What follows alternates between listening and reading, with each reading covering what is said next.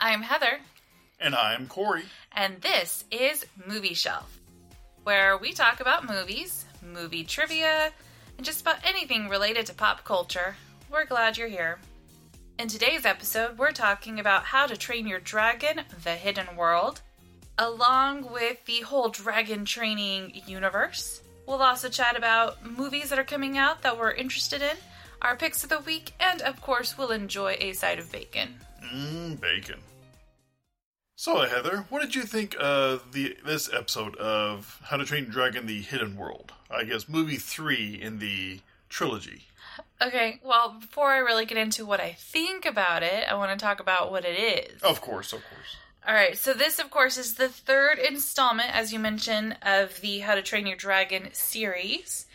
And I imagine it's the final installment. Yeah, I think this wa this just completes the trilogy. So I think this is officially going to be labeled as a trilogy now. Yeah. And um, it picks up with Hiccup, the young Viking chief. Um, and it's he's voiced by Jay Baruchel, I think. I may be mispronouncing. I apologize. And he's leading his friends through a dragon rescue crusade.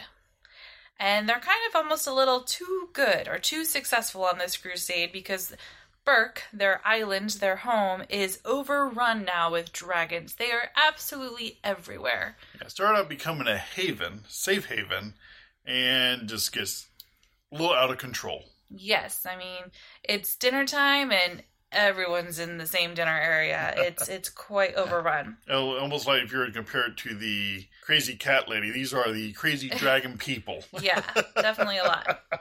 And I think just about all of the voice cast is the same. Um, Cate Blanchett, she's back. She's a Hiccup's mom. America Ferrera, she is um, Astrid, I think, the love interest or the companion for Hiccup. Even Gerard Butler with some flashbacks. Yes. You know, if you haven't seen it by now, we're sorry, but yes, uh, the king does die in the second movie.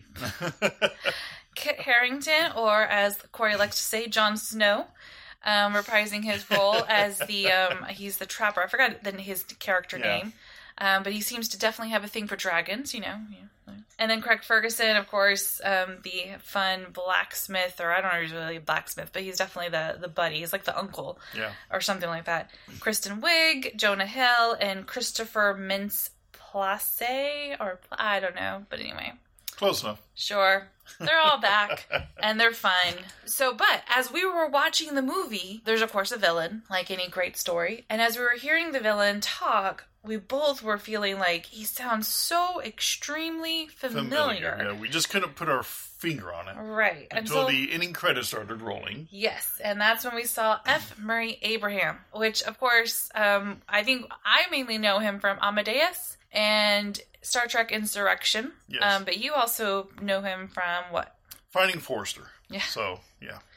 Very Um, key role in that movie as well. I feel like he is the classic villain actor. Yeah, I cannot think of a movie where he's played a good guy. So, Yeah, I'd have to uh, maybe if I was to look at his whole, you know, resume list, but at the moment he's always a bad guy. but yeah, there, there are just some actors where every time you see them, they're they're just a bad guy. And he was pretty he was pretty evil in this movie. He was pretty bad. Oh, yeah. And then, so back going to the plot. So, with Berk's abundance now of dragons, um, they're becoming a little bit more noticeable. And um, so, this becomes a little dangerous for Burke, and they actually have to abandon their island and um, start figuring out how to move forward. Yes. Toothless, though, there's a little side story going on because, as you probably have seen in some of the previews, Toothless finds a girl. Uh huh. Yeah, a um, a light fury. Did So- they say did they settle on Light Fury or was it Bright Fury? I thought they said light. Hmm. Okay. Um, well, I guess we I know they mentioned both of them, but I couldn't remember which one they settled on. pretty sure the girl said light, and he was like, "Oh yeah, that sounds better." but another Fury nonetheless. Yes. So this movie definitely has action. It's the classic good versus evil. It has the coming of age tale, and of course some young dragon love. So it's a lot of fun. And all the cuteness of the relationship between Toothless and Hiccup just continues. So going back to your question, what I like about it is that I mean already this series, starting from the first How to Train Your Dragon, is just a delight to watch. It's witty, it's clever, it's just fun. and that has you know tra- um, has continued all the way through each of the movies. I think even for you, I'm not sure about how the third one fares. However, I know when you saw the second one, you're like, this one's even better than the first one. Oh yeah, you and I definitely fell in love with the first one. And as with most sequels go, it seems like that the sequel is a lot of times not as good as the original. Mm-hmm. But this would definitely be an exception. It was, in my opinion, even better than the first one. And with the third installment, this just makes the whole trilogy just awesome. I mean, just completely. They wrapped it up in a nice bow and everything as a complete kind of an opening, middle, and third act story. So you know, I don't think there's really anywhere to go from the third. I don't see them making a, another one. But um, yeah, the, the the whole three act play, I guess you could say, is very well done. Yeah, so I think they yeah they did a great job. So yeah, you could definitely have an, um, a whole How to Train Your Dragon marathon. In fact, when the movie was over, I think I, I had to go to the the ladies' room. There was um, I think was, she was probably like a mom talking to her kids in there, and she was talking about how she's ready for a How to Train Your Train Your Dragon marathon as well because they just loved this third one, so they're ready to just go home and continue watching even the first and second again. Oh my goodness. So, on that note, I was extremely annoyed when the movie ended and I heard a mom from the row behind us say, Well, I know I missed the first two, but I'm glad I caught this one. I'm like, Oh, no, you didn't. All right, so of course, Toothless is as cute as always because I mean they pretty much make Toothless like a dog that can fly. It's almost like the and uh, Spitfire and Glow and all sorts of crazy stuff. yeah, it's like the uh, a more lively version of the Neverending Story Dragon Dog. um, but yeah, he's super cute, and he's of course super cute when he discovers his counterpart, the Light Fury. Oh yeah, the little there's a little of a I guess you could say mating ritual or courting ritual that kind of Courting, let's say courting. I don't think we saw any mating. No, no, action. mate, but No, no, no. definitely some, some, yeah, you know, the little, little animal puffery. I guess when they were trying to Yes. attract a mate. I think they even like tried to do the whole eagle thing or something. I don't know, like with the the falling and locking of talons or something. And then also, I thought the opening scene was really cool. It's kind of eerie and spooky. So just the movie started with a bang and kind of kept on going. It was just a lot of fun with this movie, and actually with the other movies as well. Um, I think it really sparked up with the second movie because that's when I think Toothless, not Toothless, sorry, Hiccup was kind of flying along with Toothless. Like, anyway. So I think with this one, it, it was also just really beautiful to watch with the flying scenes. And, you know, we got to see it on a, a, like a. Actually, did we see it on a big screen? It was a big enough screen, I guess. We didn't get to see it like in an IMAX, but it was a big enough Yeah, screen. Um, but still, it was really nice to see, um, you know, the the coloring of the film and um, just the detail of like the sky and the sunsets and or the night and you know all that all that was really nice. well, and then the the all the the visuals when you see the hidden world is like wow. hmm So Yeah. Um, I wanted to go back uh, really quick when I was talking about the opening scene. I remember thinking I, I thought it was interesting that they had that as the opening scene because when we were watching the second movie yes, and we were watching the deleted scenes, apparently for the second movie, they had intended to have it start with kind of this stealth ambush scene with the mother's character. And um but they decided they thought that was too dark. So they did not start it that way.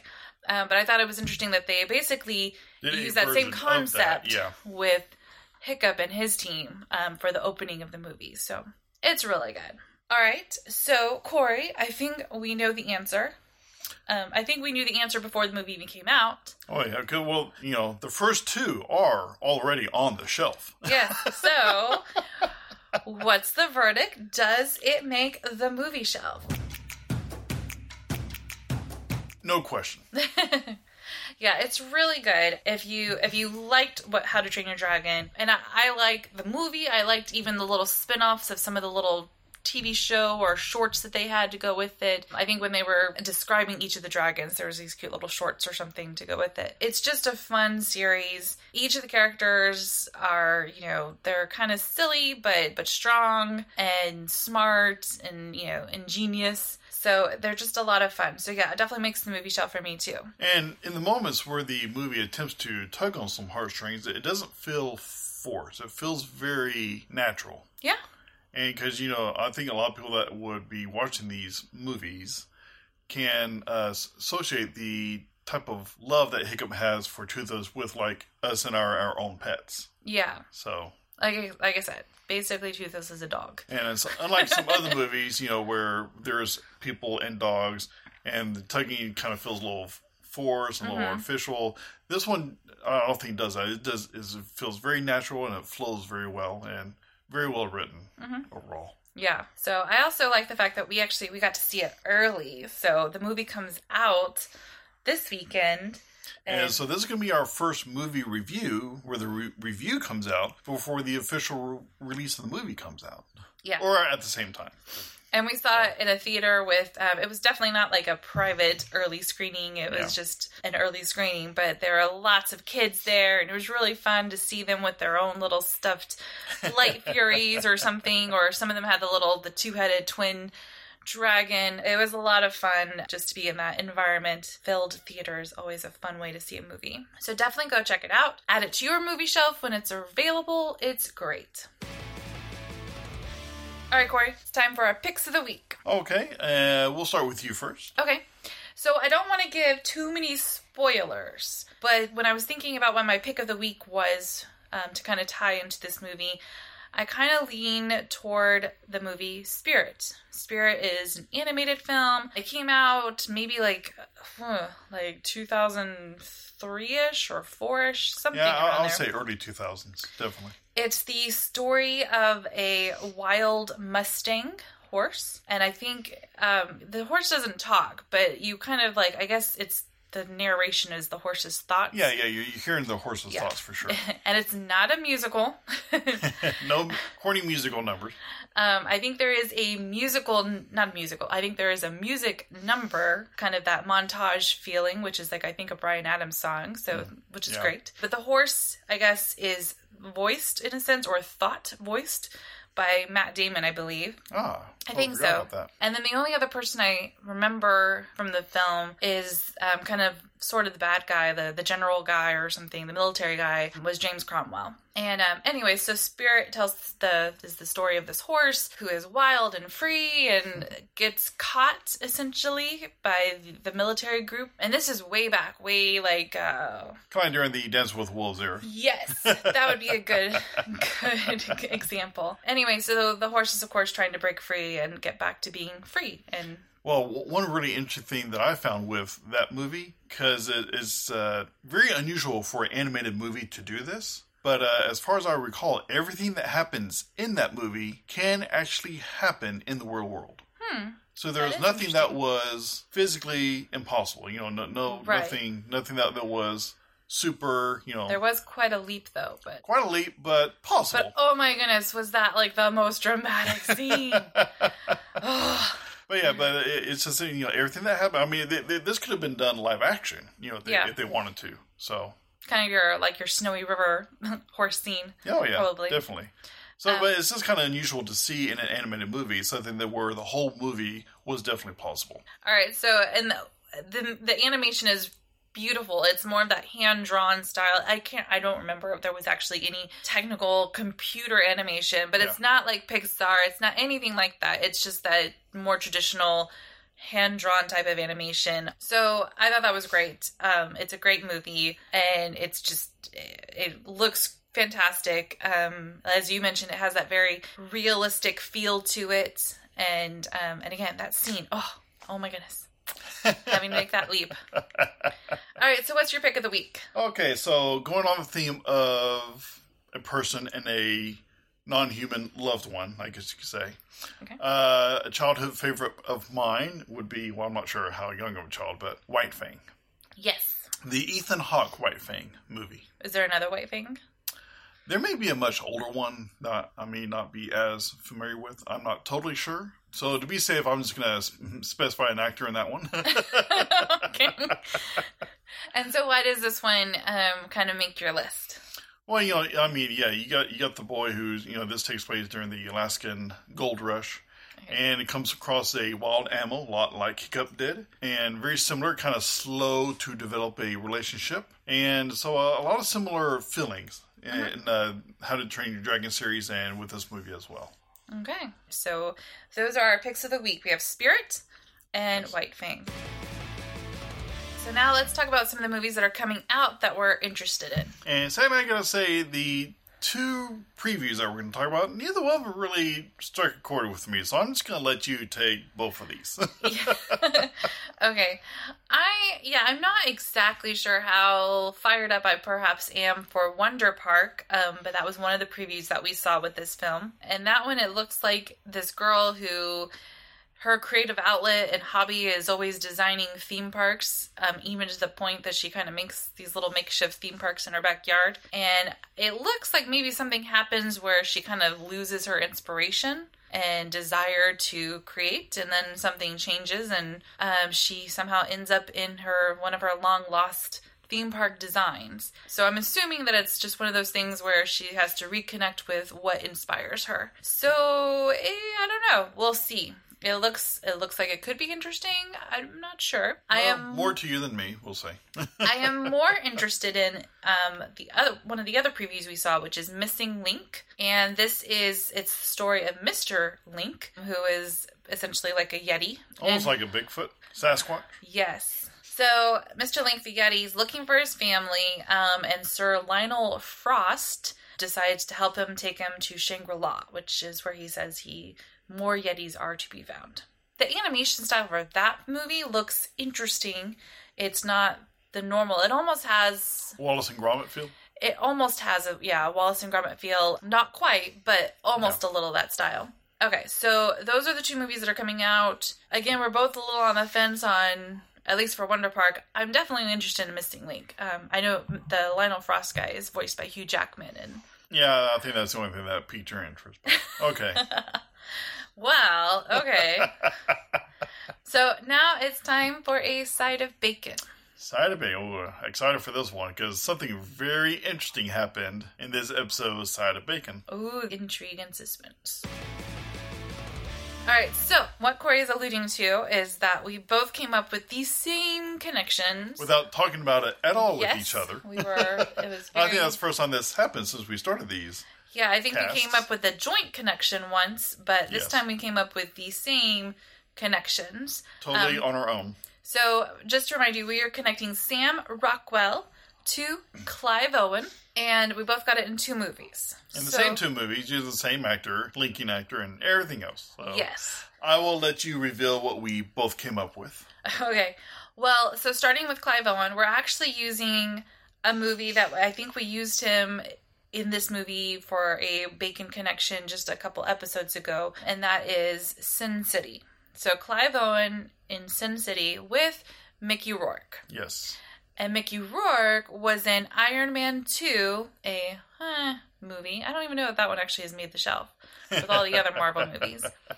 But he was in Iron Man 2 with Sam Rockwell. Yes. And Sam Rockwell was kind of the corrupt business person stirring things up for Iron Man. So there's our connection.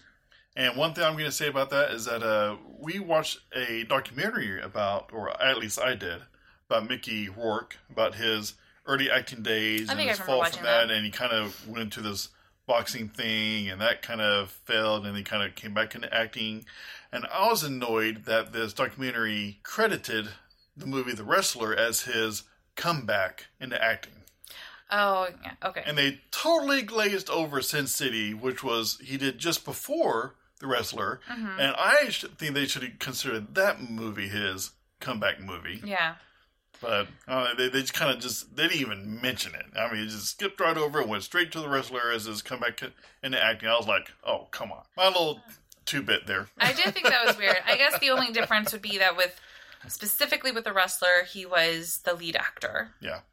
Well, does I mean, like Sin City does it really have a lead actor? A lead actor? I mean, it's almost like the Lord of the Rings. Who is the lead actor in the Lord of the Rings series? Because there's I feel like so many important roles. You, you, you really can't pick one. You know. I feel like Bruce Willis probably was like the lead actor for okay. Sin City. I mean, I feel like he was the most consistent actor. Everyone else was kind of involved in his storyline, but he was kind you of got several different stories that are happening at the yeah. same time. So, but I feel like he was the consistent one. Hmm. So for this week who do you have your bacon yet? Uh, well, let me ask you: Is yours coming from the main movie or not? No. Okay, then I do. okay, I'm actually going to go with James Cromwell using my spirit. Um, Interesting. Movie. Okay. I'm going to go with F. Murray Abraham. oh, Oh, you didn't see that coming. I've already got it in two. What? Oh, I think I know what you're thinking. Yep. So it's Star Trek, isn't it? Yes. Okay. Do we need? Do I need to pick a different one then? Well, Good. That that is kind you of pick easy. a different one because I feel like yours is going to be too tough. If we I think mine's gonna be too tough. Man, I, I've already. James Cromwell, he's he's branched. I feel like he's a little easier. I'll change my piece of bacon to one from my pick of the week and say Ethan Hawke. Okay, so we have Ethan Hawke to James Crom- Cromwell. Cromwell. Yeah. Cromwell. Make sure we got the right James. James Cromwell. Not Yes. Cogburn, not Garner, not All right, so yes. Cromwell. Okay. Hawke to James Cromwell. That'll be interesting. Well, thanks for listening to Movie Shelf. And if you would, click that subscribe button and share this with your friends. Ooh, and did you know that we're also on Apple Podcasts and Google Play and Spotify? We're on Spotify. yes, we are. I listen to Spotify. well, you should be subscribed to us. Ooh, so I can listen to us. yes.